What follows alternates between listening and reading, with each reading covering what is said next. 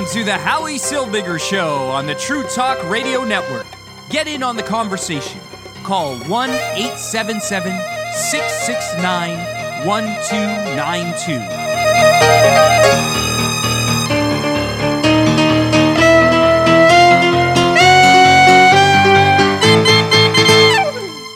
And I'm Howie Silbiger. Welcome to the Howie Silbiger Show right here on the True Talk Radio Network.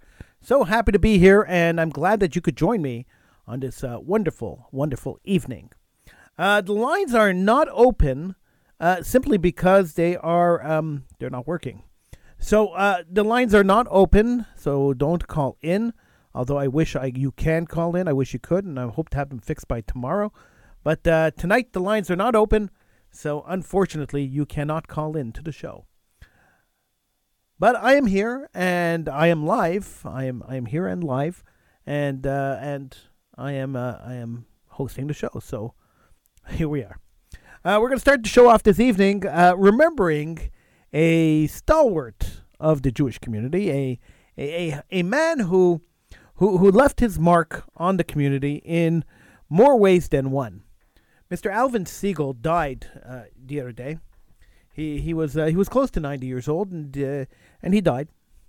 Uh, and Alvin Siegel is a um, is a name that pretty much the entire Jewish community knows because they've all milked him for some of his money.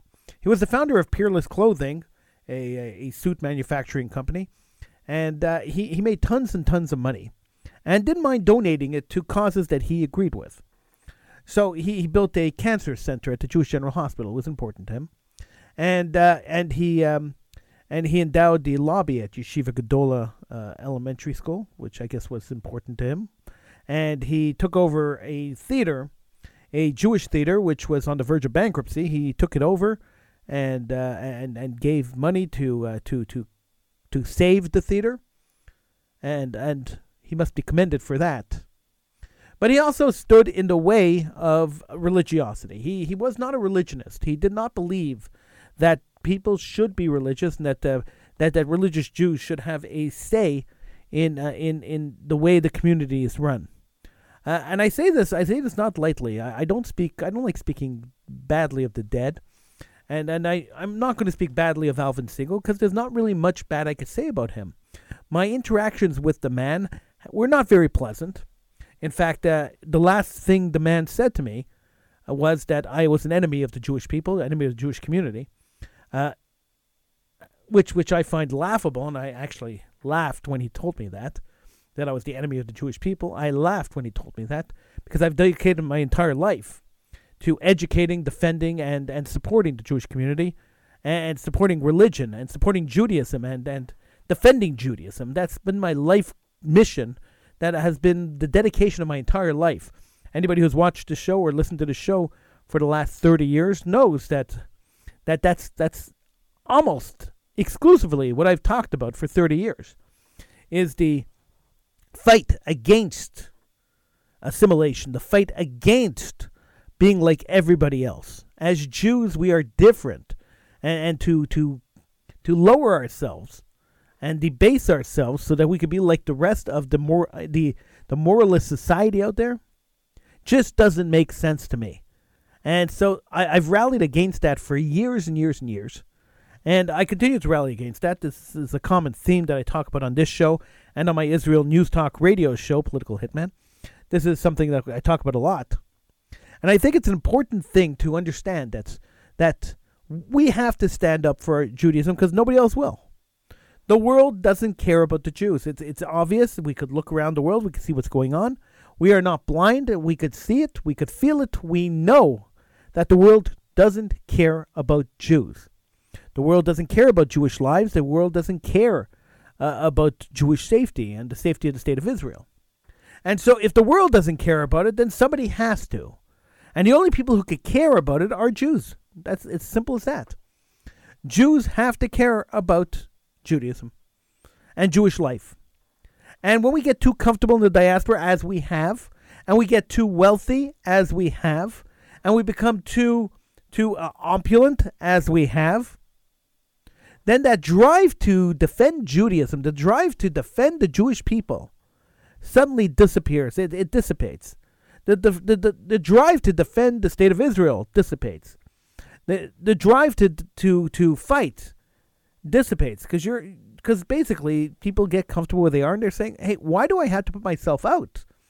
Why do I have to go the extra mile? Why do I have to bother when we're comfortable, when nobody's bothering us, nobody's killing us? So why why should I care? Why would I why would I put myself out to do to to, to defend the state of to defend the state of Israel, to defend Judaism? When when I know that if I do that, and if I put my name forward and I speak out against Jew haters, it's going to come back and bite me in the, in the in the face. So why should I do that? And it's a question that's asked a lot. And it is actually a reason why many Jews don't step forward and why there's so much Jewish apathy in the world. Because they're afraid to. Because living in an assimilated world, living amongst people who are not your people, as a guest in their society, many Jewish people are afraid to put their name forward. They're afraid to say anything. They're afraid, scared.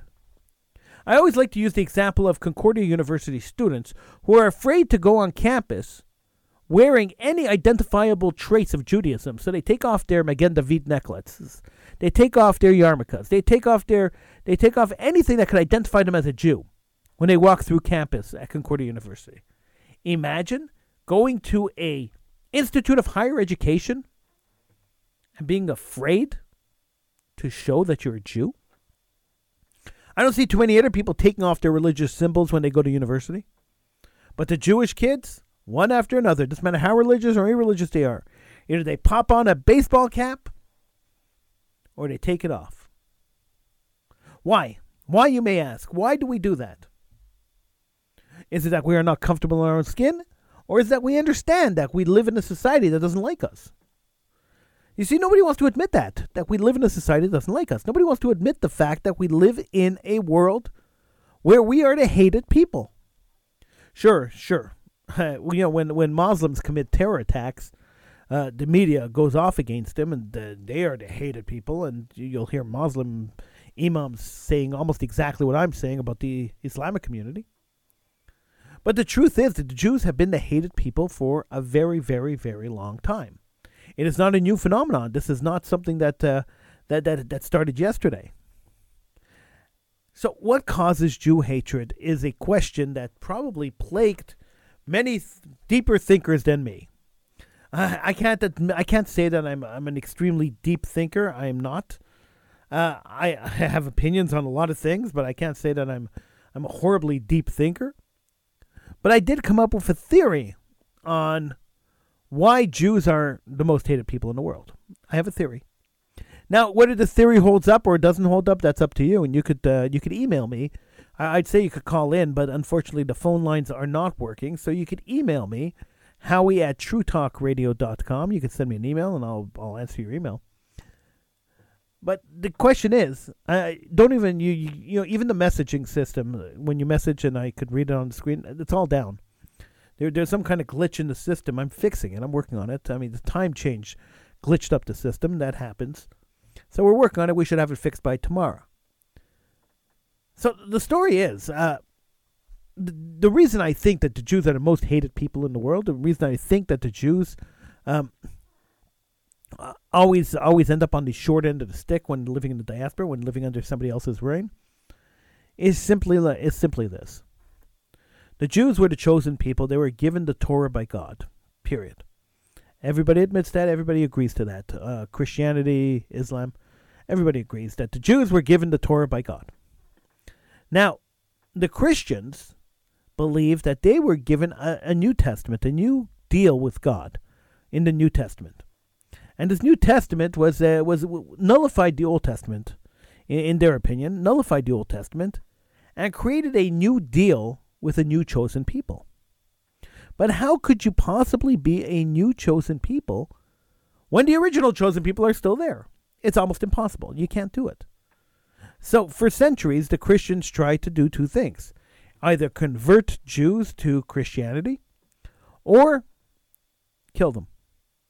Because you can't have two people claiming to have the deal with God. A deal with God is very special, and, and, and it can't be shared amongst two people. So either the Jews have it right and the Jewish Testament is the correct one, or the Christians have it right and the Christian Testament is the correct one. So which one is it? And this has been the debate for centuries.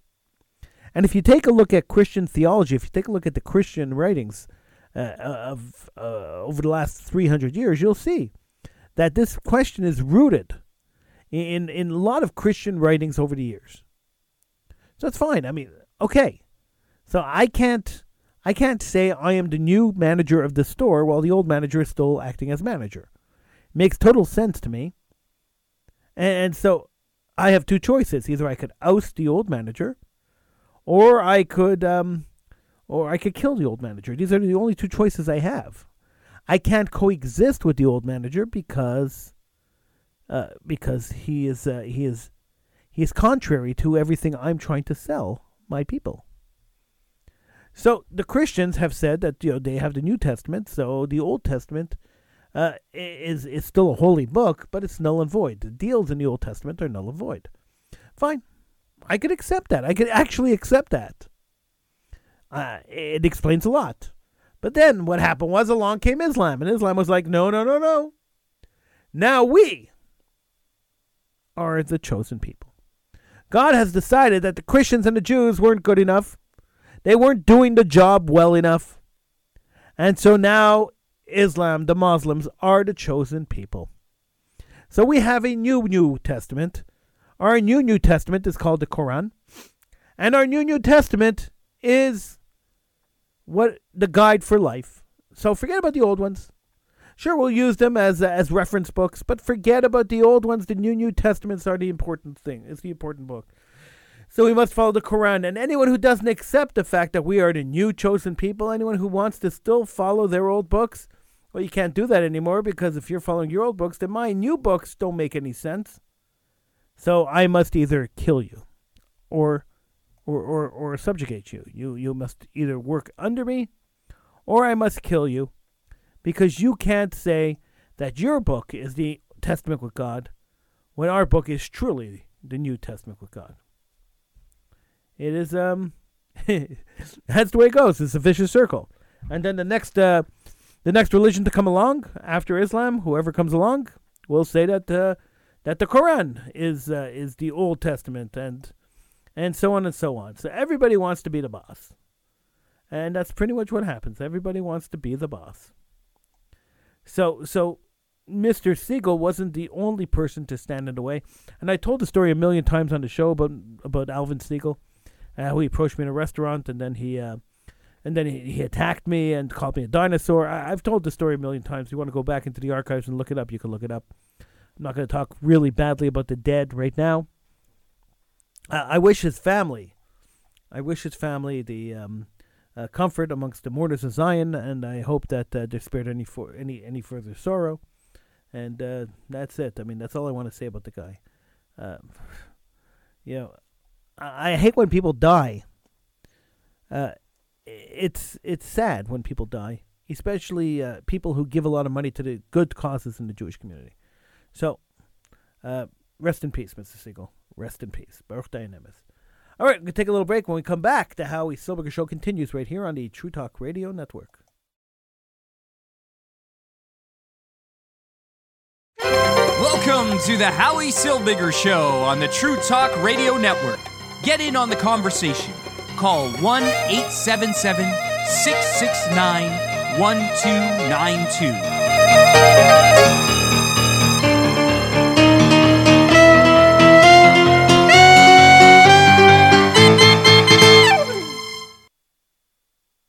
And I'm Howie Silbiger. This is the Howie Silbiger Show right here on the True Talk Radio Network. Thank you so much for being here with me. The phone lines are down, the chat line is down. Technology has failed us again tonight. But I am live and you could see me, and that's all that matters to me. Uh, tomorrow, I hope to have everything back up and running. Uh, but right now, everything seems to be uh, a little a little down. So if you see, if you're watching and you see me not looking directly at the camera, uh, the reason I am not looking directly at the camera is I'm still trying to fix this problem. While I'm doing the show, I'm multitasking. That's what they call it, multitasking.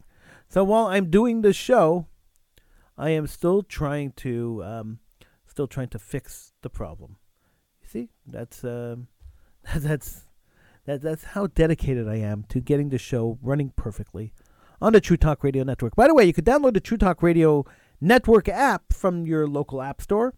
And of course, you could uh, podcast the Howie Silbiger Show. Just uh, just add it to your podcast list, and uh, the latest episodes will be downloaded directly onto your device. And if you are um, if you are one of those smart home uh, owners, if you own an Alexa uh, Alexa device or a Google Nest or or any of those smart home devices, you could always ask the device to play the Howie Silbiger Show on Apple Podcasts, and it will play it for you so you could never have to miss an episode. Isn't that amazing? I, I think technology is amazing, and uh, technology like that, unbelievably amazing. So there you go. You you can't you have no excuse for missing the Howie Silbiger show. And if you download the True Talk Radio Network app, you have the bonus of uh, of of of being able to access all the programming on True Talk Radio, which includes many many talk shows and of course um, um, Inside the Vault Show Sheldon Eric Freed and the Howie Silbiger show. Oh, and Political Hitman we're all there, all there on True Talk Radio. It's a 24 hour, seven day a week stream. Uh, overnights, we play old time radio. All weekend, we play old time radio. So check it out. True Talk Radio Network app. Get it at your local app store. Uh, it's there. You could get it. All right, so moving on. Moving on, there was an election in Israel last week. We didn't talk about it, and we should have talked about it. Uh, the dictator of Israel is back in power. Uh, Bibi Netanyahu won the election. Uh, again, he is back as, as prime minister, or will be back as prime minister. Bibi Netanyahu has been prime minister of Israel for a lifetime, and will continue to serve as prime minister. the uh, The problem with the parliamentary system, uh, and and Israel has a hybrid version of the parliamentary system. It's not quite the parliamentary system. Well, it is. It works the same way as the parliamentary system. The Knesset in Israel works pretty much like the parliamentary system works in England and Canada and in all Commonwealth countries. The problem is that there are no term limits, so a man could be prime minister of a country for 27, 28 years. And when you hold the position of prime minister for so many years in a row, you do are you do become a dictator. You are a dictator. There's no other way to put it. You're a dictator. Now, of course, you can't just snap your fingers and get things done because you have to um, you have to work with the parliament, you have to work with the Knesset, and they have to agree with you. But uh, it, it's hard to get a man who has been in power for so many years out of power. People grew up. There are literally adults living in Israel who don't remember a time when Bibi Netanyahu wasn't prime minister. To me, that's a little scary. And that's always been the issue I've had with the parliamentary system. Always been the issue I had with uh, with a system of government that allows that allows people to hold on to power for so long. Canada has the same system, where a prime minister could be prime minister forever, and as long as people keep voting in his party, he could continue being prime minister, and nobody and nobody could get rid of him. And this is this is an issue for me because how do you have diversity? How do you have diverse opinions? How do you have a country move forward and change when it's the same guy running the show forever? So, the same way you don't see dictatorships moving forward, you don't see countries with long-time premiers and long-time prime ministers, long-time presidents moving forward. The American uh, founders of America were very, very smart when they installed uh, term limits. It was it was extremely smart. Start. It was extremely smart to install term limits uh, well, it wasn't even the founders, the people who stalled term limits in the 1950s, were extremely smart in installing term limits. That way, you avoid a dictator. So, congratulations to Bibi Netanyahu. I hope you uh, you have a very successful premiership. You're going to have a majority government. I hope that is a successful majority government. I hope that you are successful in defending the Jewish state. At the same time, I hope that there is somebody else there who is capable of taking over because you've been prime minister way, way, way too long. Now, I know some people are going to be upset by me saying something like that. Too bad. So there was a um that seems like every week it's somebody else, but so there there was a a couple of weeks ago, we talked about Kanye West and his uh, his anti-Jewish remarks on uh, on Twitter, and his doubling down on these anti-Jewish remarks, and is continuously doubling down on these anti-Jewish remarks. The guy doesn't know when to quit. He's lost a billion dollars, and yet he still continues to spout out this garbage that he's been talking about. And, and there was a basketball player called uh, Kyrie Irving who also uh, decided that he was going to uh, talk badly about Jews. And uh, and and the thing is that um, that the Jewish community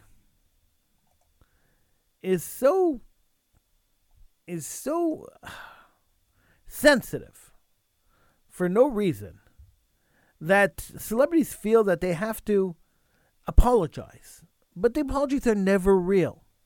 In fact, they're so unreal that the NBC News NBC News published an article called uh, "Faking It: The Lies." Uh, oh no, that's not the right one. Kyrie Irving and the devaluation of the public apology. So, um, eh, the the subcaption on that is the Nets player's perfunctory and performative sorry to the Jewish community after he was suspended indefinitely shows how meaningless celebrity apologies have become.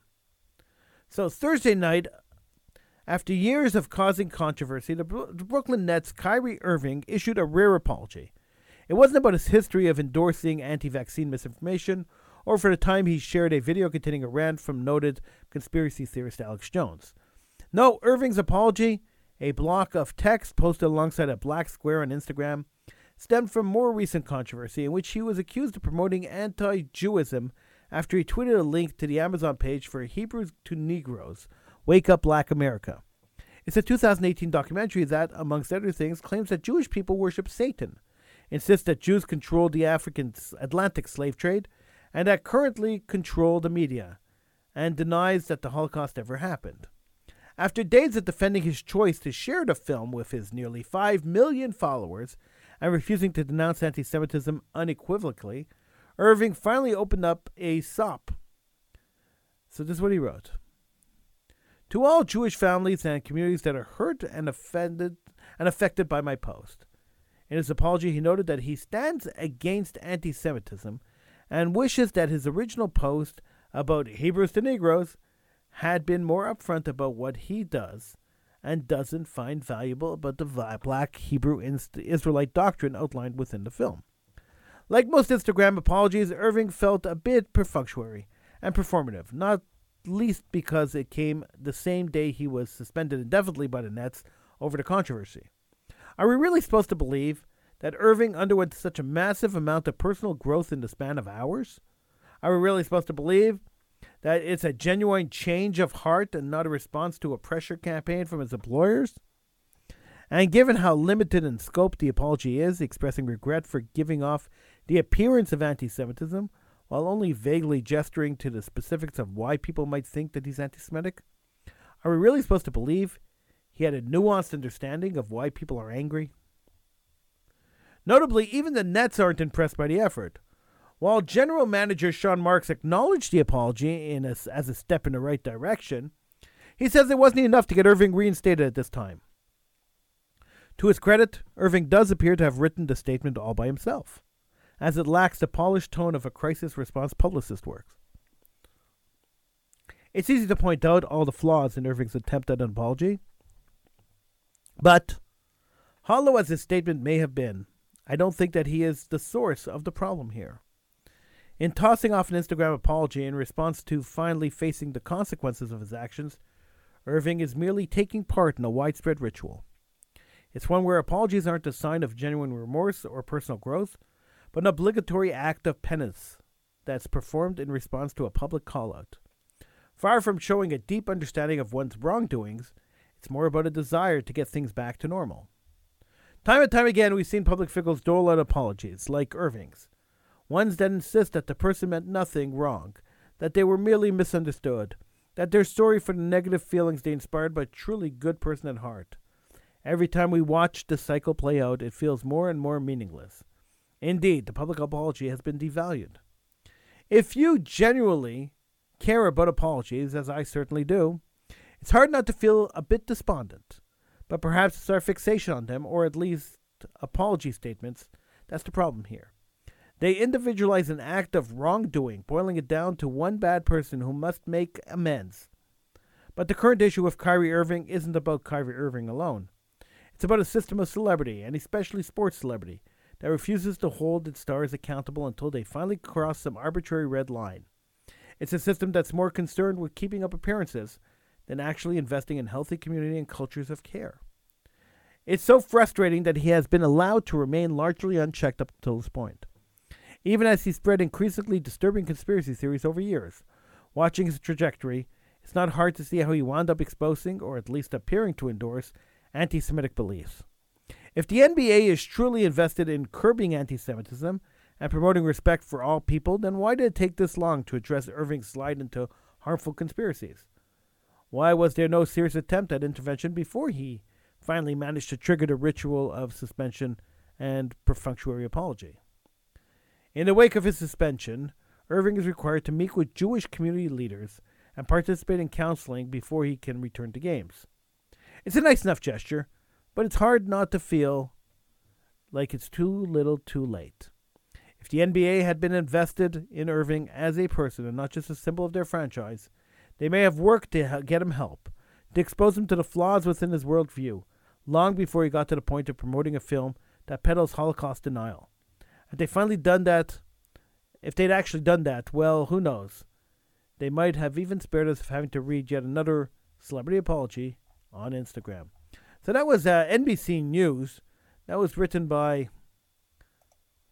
That was written by by Lux Alptraum. He's the author of uh, he's the author of many books, and uh, and I agree with him. There's there's you know when you read these celebrity apologies, when you read the stuff that they do, they they feel that they're invincible. Celebrities first of all feel they're invincible because uh, they know that anything that they do, uh, it's not going to destroy them. Kanye West lost a billion dollars, one billion dollars, over comments he made about Jews. All he had to do was apologize. If he would have apologized, it probably would have all gone away. But Kanye West couldn't apologize. He was too full of himself to be able to step back and say, I said something wrong and I apologize to the Jewish community. So the Jewish community did what they do best. They proved the conspiracy theory right. When Kanye West said that the Jews control the media and that you can't do anything in town uh, unless the Jews agree with it, and then when after he said that, the Jews got upset and had him canceled, they just proved his point, didn't they? So, so we keep doing that. We keep proving their points. Now, I'm not saying we should ignore them because ignoring Jew hatred actually is dangerous. We, we've seen the results of ignoring Jew hatred. We can't afford to ignore it. So if we can't react to it, because when we react to it, we give them excuses to uh, to justify their point of view. Now Kanye West could just point to the fact that you know the Jews got upset and take a look what happened to his fortune. He could point to that as proof of his conspiracy theory, of proof that uh, that Jews control the media. So, so when we react to it, we, we give them proof that uh, that what they said was right, and when we don't react to it, we make ourselves sitting ducks. It seems to me that we are in a conundrum. What what are we supposed to do? How do you react to something when you know that you're hurting yourself? And how do you not react to something when you know that not reacting is hurting yourself? I wish I had an answer. I wish I could answer the question. And now maybe I could give you a, a an answer that's you know a well thought out answer. Maybe I could give you some kind of answer that uh, that that will make you be able to sleep at night. But the truth is that we can't. That that we have to take our chances and and do what we feel is right. So answering these people is uh, is right. Not answering these people is also right. And I know that uh, the B'nai Bris and the Simon Wiesenthal Centers and the Anti Defamation Leagues are going to be angry at me for saying that. Because they make their money. This is how they make a living. They make their money by answering these kind of people. If I have Jew hatred disappear tomorrow, so would all these organizations. So they must they must find Jew hatred. They must pull it out from under every rock and and must point it out in every possible place that they could find it in order to keep their organizations running in order to keep the donations, the money flow coming in. So, I I really believe that many of the things that the Jewish community reacts to and gets upset about because the ADL condemned it, or because because B'nai B'rith condemned it, or because uh, some federation in North America condemned it, is all just a farce. It's it's it's it's it's overblown propaganda in order to um, to keep the organizations running. Now, do I, am I saying that Jew hatred doesn't exist? Of course, I'm not saying that because that would be a lie, and I would never lie to you. But I do believe it's exaggerated by certain organizations in order to benefit themselves. People preying on Jewish people happens every single day. People being attacked in the streets in New York City is a reality. We've seen video of it. I mean, I pulled you up uh, just not long ago. I pulled you up uh, clip after clip after clip of Jews being attacked in the streets of New York. But unfortunately, Jews actually physically being attacked in the streets of New York takes a back seat when Kanye West or, or, or this guy Irving, uh, some basketball player, makes a statement that's contrary to Jews. So the freakout that we've seen over Kanye West's statement and the statement of um, of uh, of this basketball player doesn't even you know, is is is one hundred and fifty thousand times more intense than the freakout we saw when Jews were being physically attacked in the streets of New York over the last three summers. The Jewish community, the Jewish organizations did nothing to try to counter that. When the governor of New York got up and, and, and, and showed a picture of Hasidic Jews praying and said that this is these are the super spreaders of COVID at a press conference that was televised across New York State and across the world the Anti Defamation League and B'nai B'rith and, and, and the federations did nothing. They said nothing, they did nothing. Maybe it's because he was a Democrat, I don't know. But the story is that if we don't defend ourselves, nobody's going to defend us. And if we only defend ourselves because uh, because it's profitable, then then why are we bothering? And what's what's the point? If we ignore the unprofitable stories because they're not going to take a hold in the media, and we focus only on the profitable stories, what's the point? Years ago, I uh, I remember I reported to a radio station. Um, I reported a, a, a swastika daubed on a synagogue, and I condemned it on behalf of Save All Jews Everywhere, an organization I was running at the time. And um, and I remember getting a call from uh, from a pulpit rabbi in the city who said to me, How dare I? He asked the question, How dare I call the media and talk on behalf of the Jewish community? Only he was allowed to call the media and talk on the Jewish on behalf of the Jewish community. And I said to him, I, I don't understand who died and made you boss. And he was like, he was like, No, no, that's the way it works. That's the way it works because you know people with money run the community, and you don't have money. And you know he's right. People like me, who've de- dedicated their entire lives uh, working for the community. I've worked for the Jewish community in one capacity or another since I'm 16 years old. I've always had a Jewish community job. And people like me who work for the Jewish community for so many years never get the recognition at all. And I'm not looking for it, I'm just saying it just never happens. We never get the recognition because I don't speak the right language, because I don't have the right last name, and because I don't support the right causes. So, standing up, if I was a guy who got on every night, and for 16 years, 17 years that we are on Radio Shalom, 18 years, I think, was from Radio Shalom, if I would have gotten onto my show every single night and said, hey, I support diversity, I think we should intermarriage, uh, I, I think I, I, we should intermarry, I think assimilation is great, I would have been a darling of the community. But because I stood up for Judaism and stood up for the rights, and I continue to do that, and stood up for, for, for Jewish people, the Jewish people. I was never considered the darling of the community. Nobody cared uh, about you know accolades or, or, or, congratulating me. You know, in all the years that I've been doing radio and and, and I've had huge listenerships. This show here has a huge listenership, but uh, you, you know, when I was on the radio, when I was on the AM dial, we had we had tons and tons of listeners. In all the years that I've been on the radio, nobody's ever invited me to be a speaker anywhere. to come to a Shabbaton and speak at a Shabbaton, to to talk at a synagogue, to to teach a class. Nothing, nothing, and, it's always shocked me. I mean, I've never really put myself out for this, but it's always shocked me that nobody's ever approached me to do stuff like that. Now, it, I don't mind, and I'm not looking to do it, and I and, and you know it it doesn't doesn't bother me. But the but the idea that it never happened in all these years seems kind of alien to me. Only because I can't be the only person out there who, who, who, who agrees with what I'm saying. Now, if I am, then I don't know why you're listening to the show. Maybe you want to get upset with me. That's fine. But if I'm not the only person who agrees with me, then where is everyone else? Why do I always feel, or most of the time, I feel like I'm the only one screaming into the woods, screaming into the darkness? Why is there nobody else getting up and screaming? What happened to all the active Jews? Where have they gone? I, I, have no idea. Maybe you know. You can email me, howie at truetalkradio.com. All right, so the phones are out, and uh, so am I. I will see you again tomorrow, right here on the True Talk Radio Network. We're going to be on tomorrow, um, probably same time around 10 p.m. And uh, as a bonus, at midnight, we'll be on with uh, Political Hitman.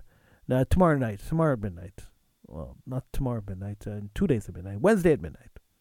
We'll be on a uh, Political Hitman on Israel News Talk Radio, air here on the True Talk Radio Network also.